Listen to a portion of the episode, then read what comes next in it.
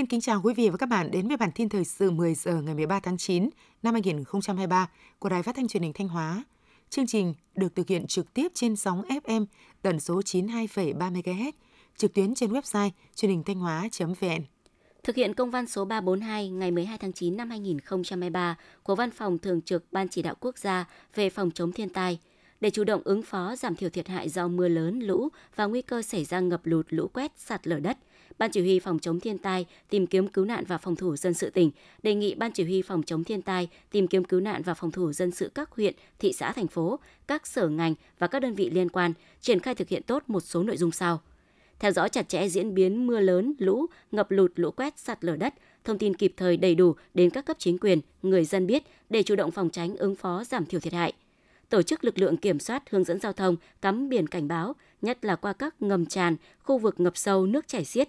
Chủ động bố trí lực lượng vật tư phương tiện để khắc phục sự cố, đảm bảo giao thông thông suốt đến các trục giao thông chính khi xảy ra mưa lớn.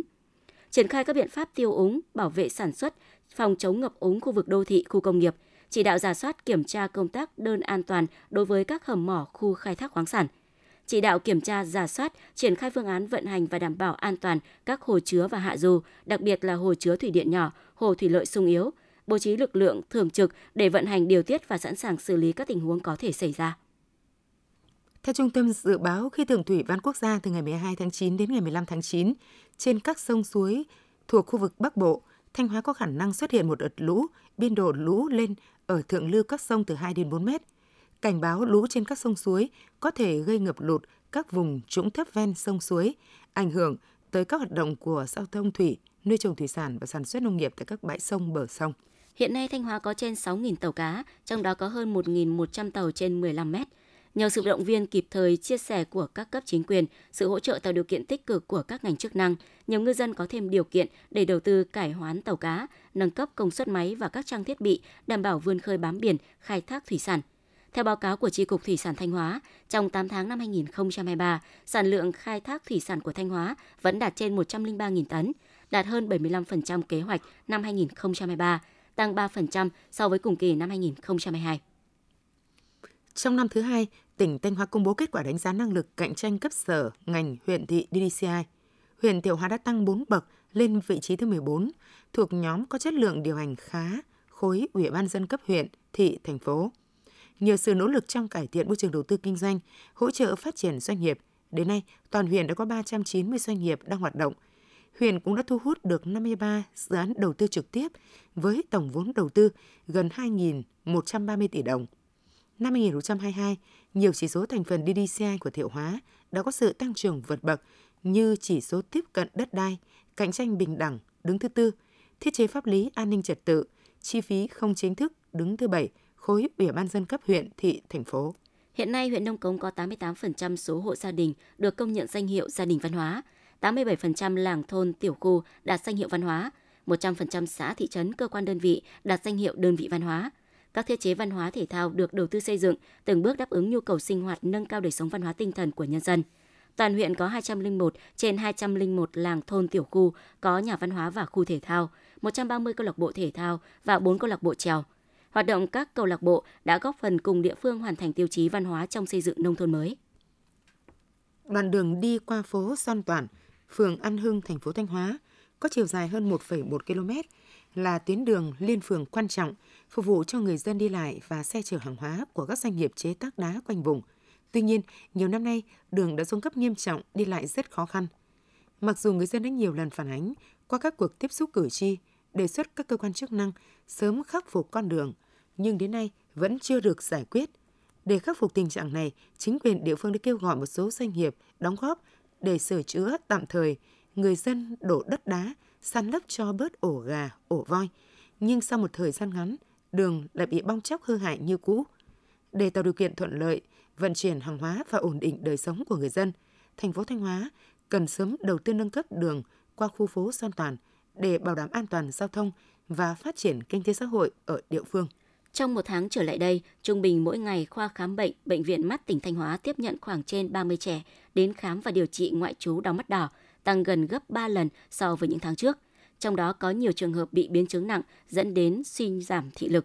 Hiện nay đau mắt đỏ chưa có vaccine và thuốc điều trị đặc hiệu, do đó để phòng bệnh cho trẻ, các bác sĩ khuyến cáo, gia đình khi có trẻ bị đau mắt đỏ tuyệt đối không tự ý dùng thuốc, áp dụng phương pháp dân gian như sông mắt bằng lá trầu, bởi có thể dẫn đến biến chứng nặng nề, gây bỏng, hỏng giác mạc của trẻ. Không đưa tay lên dụi mắt mũi miệng, vệ sinh mắt mũi họng hàng ngày bằng nước muối sinh lý, các thuốc nhỏ mắt, nhỏ mũi thông thường cũng là những giải pháp giúp trẻ phòng ngừa bệnh hiệu quả. Chương trình thời sự xin được chuyển sang một số thông tin trong nước.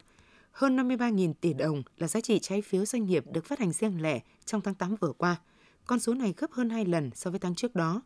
Không chỉ ở thị trường sơ cấp mà sang đến thị trường thứ cấp, việc giao dịch trên sàn tập trung cũng tăng đáng kể về thanh khoản. Đã có 54 mã trái phiếu doanh nghiệp lên sàn giao dịch tập trung tại Sở Giao dịch Chứng khoán Hà Nội và hàng nghìn tỷ đồng đã được giao dịch. Lãnh đạo Bộ Giao thông Vận tải cho biết, Bộ vừa có văn bản gửi Cục Đường bộ Việt Nam, các sở giao thông vận tải, các nhà đầu tư BOT yêu cầu nâng cao hiệu quả quản lý, khai thác, bảo trì công trình đường cao tốc. Theo đó, Bộ Giao thông Vận tải yêu cầu các đơn vị khẩn trương giả soát các hành lang an toàn đường cao tốc, vị trí bị lấn chiếm, phối hợp chặt chẽ với chính quyền địa phương, lực lượng thanh tra giao thông xử lý dứt điểm vi phạm. Cùng với đó, phối hợp với lực lượng cảnh sát giao thông, thanh tra giao thông kiểm soát tải trọng xe ngay tại các đường dẫn vào đường cao tốc. Bộ Giao thông Vận tải vừa có thông báo số 289, thông báo kết luận của Bộ trưởng Nguyễn Văn Thắng tại cuộc họp đánh giá khai thác thí điểm việc sử dụng cát biển làm vật liệu xây dựng cho hạ tầng giao thông và xây dựng. Mốc thời gian triển khai thực hiện như sau.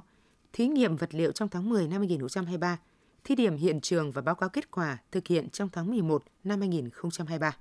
từ 25 quốc gia và vùng lãnh thổ, 450 doanh nghiệp trong lĩnh vực cấp thoát nước sẽ tham gia trưng bày sản phẩm hợp tác kinh doanh tại triển lãm quốc tế lần thứ 14 về ngành cấp thoát nước, công nghệ lọc nước, xử lý nước thải tại Việt Nam, diễn ra từ ngày 11 đến 13 tháng 10 tại thành phố Hồ Chí Minh. Trên diện tích hơn 10.000 m2, các doanh nghiệp giới thiệu những công nghệ xử lý, giám sát, quản lý cấp thoát nước, nước thải, chất thải công nghiệp và đô thị, công nghệ xử lý bùn và nước mưa, công nghệ khử muối và khử nước, công nghệ khử trùng và ô nhiễm sinh học, công nghệ xanh tái sử dụng nước, công nghệ quản lý chất thải rắn, chất thải khác.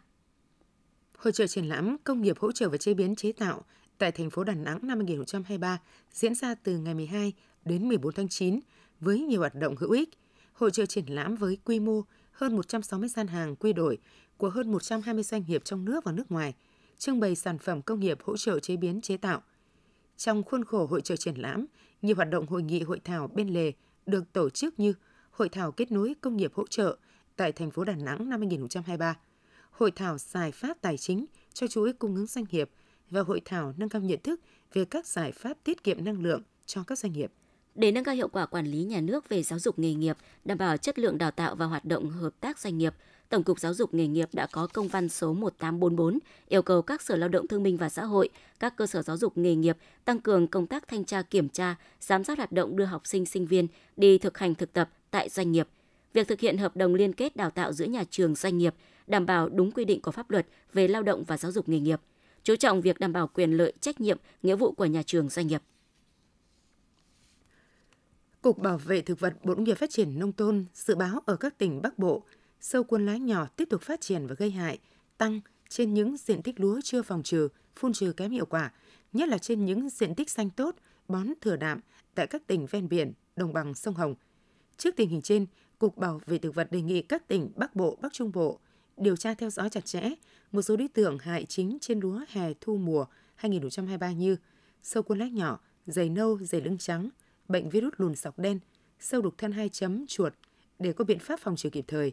Các địa phương theo dõi, kiểm tra thường xuyên, chủ động nhổ bỏ và tiêu hủy lúa cỏ trên những diện tích lúa đã xuất hiện. Sáng ngày 13 tháng 9, ông Phan Đăng Toàn, Bí thư huyện ủy thị xã Sapa tỉnh Lào Cai cho biết, tối ngày 12 tháng 9, trên địa bàn thị xã có mưa lớn gây lũ ống lũ quét tại một số địa phương, làm hai người chết, bốn người mất tích và cuốn trôi nhiều tài sản của người dân ở khu vực xã Nậm Cang cũ, nay là xã Liên Minh.